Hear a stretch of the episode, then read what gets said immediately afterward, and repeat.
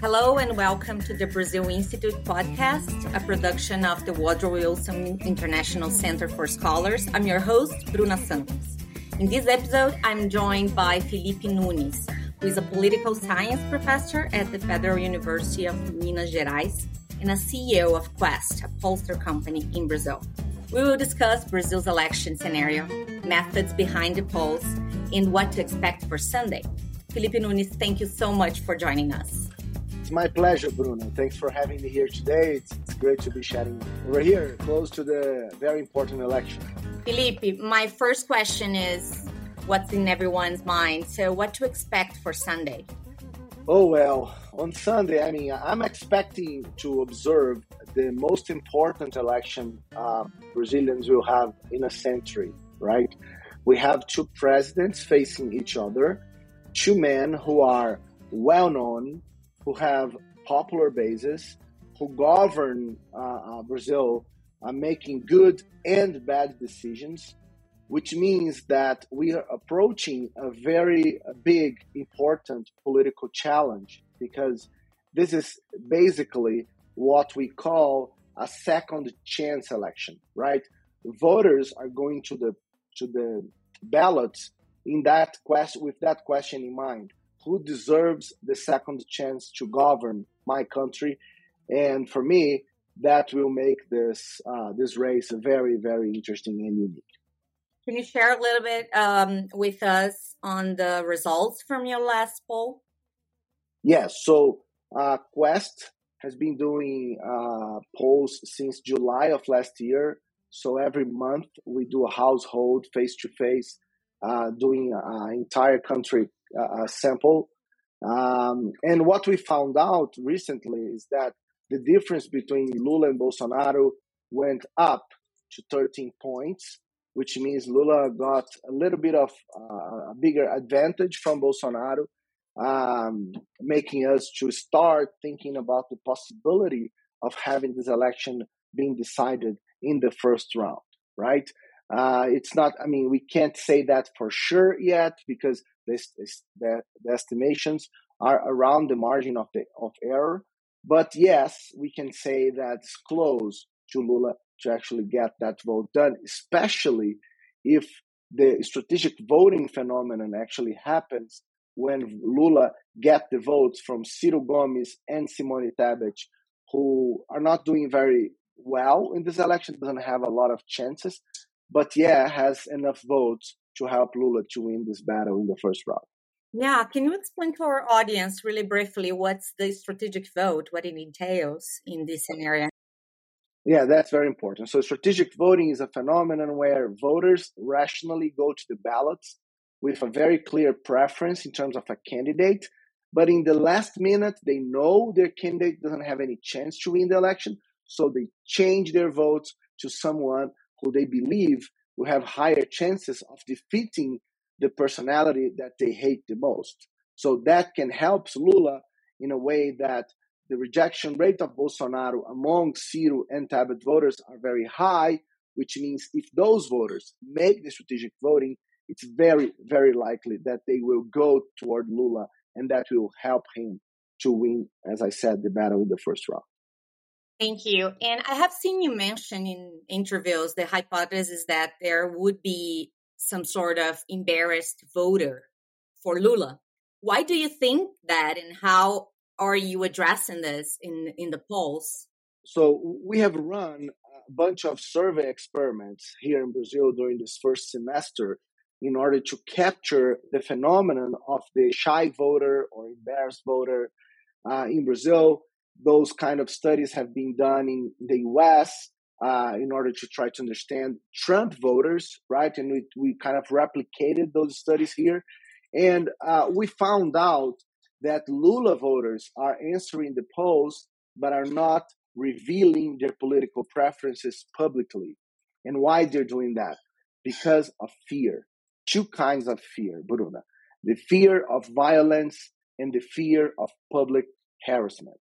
Okay, so let me give you two pieces of evidence on, on, on that. So, first, we asked voters if this election uh, is is more dangerous than elections in the past. Uh, and what kind of dangers we're trying to get here? We're talking about the, you know, it's dangerous to reveal your political preference. And what we got is that there is almost 60% of voters who states that it's dangerous to reveal political preferences in public this year. So that doesn't mean voters don't have a preference. That doesn't mean they don't discuss with their families and friends, but they are afraid of saying that in public because they feel uh, they fear that this uh, uh make uh, uh, have negative consequences for them. The second evidence we have is that half of Lula voters say they will not use a T-shirt, a bottom, or have his or her car with a campaign ad this year, which means those voters they are answering the questions in surveys saying they're going to vote for Lula, but they're not showing that preference in public.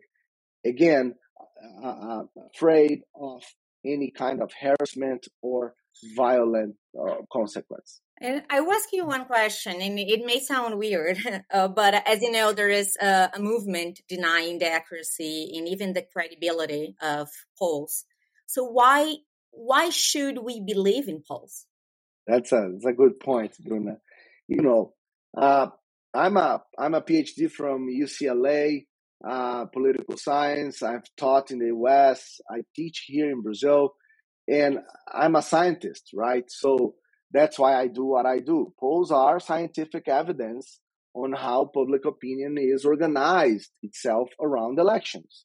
Uh, it's important to remember, everyone who is listening to us, that polls uh, have been in place since the 30s in the US, and they have a very important role in informing voters about how the entire electorate is actually going to behave in the day of the election, right?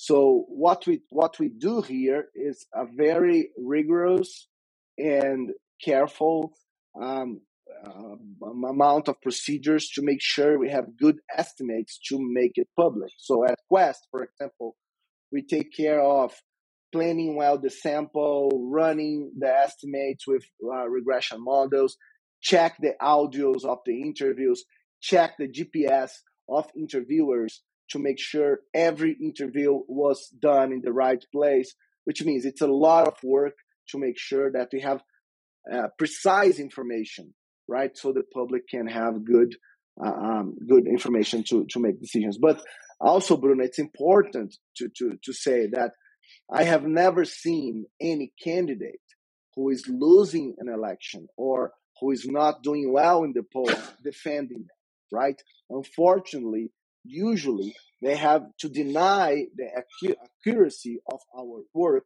to make sure that their voters become uh, keep motivated to go to vote for them right? So unfortunately there is this movement uh, against that. There is you know a lot of rigorous work around here and i'm sure the outcomes of the elections will show that uh, the polls were very effective to help voters understand the political movement in Brazil. And well, we cannot rule out a violent uh, post-election demonstration if the, the, incumbent candidate challenges the results. And what's your view on the risks of violence during and after the election? And I want to hear you as a political scientist too. What risks do you envision um, for the 2022 electoral process um, the campaign, the election result, how it may have uh, effects on Brazilian democratic institutions? Bruno, one of the most important role in a democracy, it's not the role of the winners, but the losers. The, the only way a democracy can survive uh, in a stable way is when losers, you know, accept the outcomes, go home, and try and, and, and become, you know, good opposition, trying to check uh, how government's doing. So, unfortunately, since 2014, we have seen a different kind of movement in Brazil where some losers don't accept the outcomes. And that, um, that preference, I mean, that way of behaving actually had big consequences in terms of democratic stability. Since then, the political system got disorganized somehow and the outcomes were not very good for the country as a whole. Okay, so this year, unfortunately, we have uh, seen the actual president uh, making you know statements about how he would might not accept the outcomes, that he will try to call for a fraud in the electoral system, and I think that's that's not good. That's not good news. And why is that? Because in doing this kind of thing, he's actually promoting among his voters an idea of contesting the outcomes, right? And as Bolsonaro has proven himself someone very popular and someone who is able to mobilize voters, he can actually reproduce what Trump voters uh, did in the US in the January 6th, right?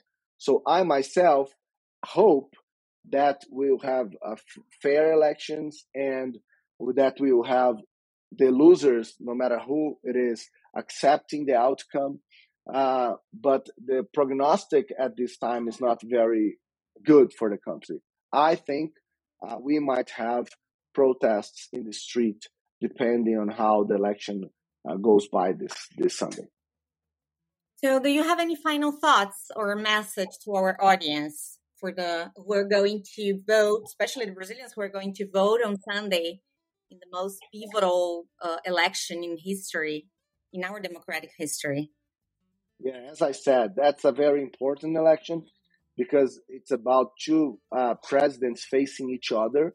To give an idea, Bruno, of the importance of this, uh, uh, the uh, in the U.S. that kind of thing only happened once in 1912, which means a very rare event, right? And over here, both Bolsonaro and Lula are very popular. They have big bases. So I am I am expecting, uh, you know, those voters to go on the ballots with high expectations of winning uh, this race. And what I can expect from, from a political science perspective is that everything goes well and that uh, we keep having fair and free elections so Brazil can actually keep going forward in a better uh, in a better way of having its voters uh, having better life. Thank you, and I wish you a peaceful election in Brazil. Thank you so much for your participation, Felipe. Thank you, Bruna. It was a pleasure, and uh, I'll be available for another conversation. I hope will be more optimistic ones. Thank you. Thank you. The Brazil Institute podcast is produced and edited by Oscar Cruz. To learn more, visit our website www.wilsoncenter.org/brazil. Until next time, thanks for listening.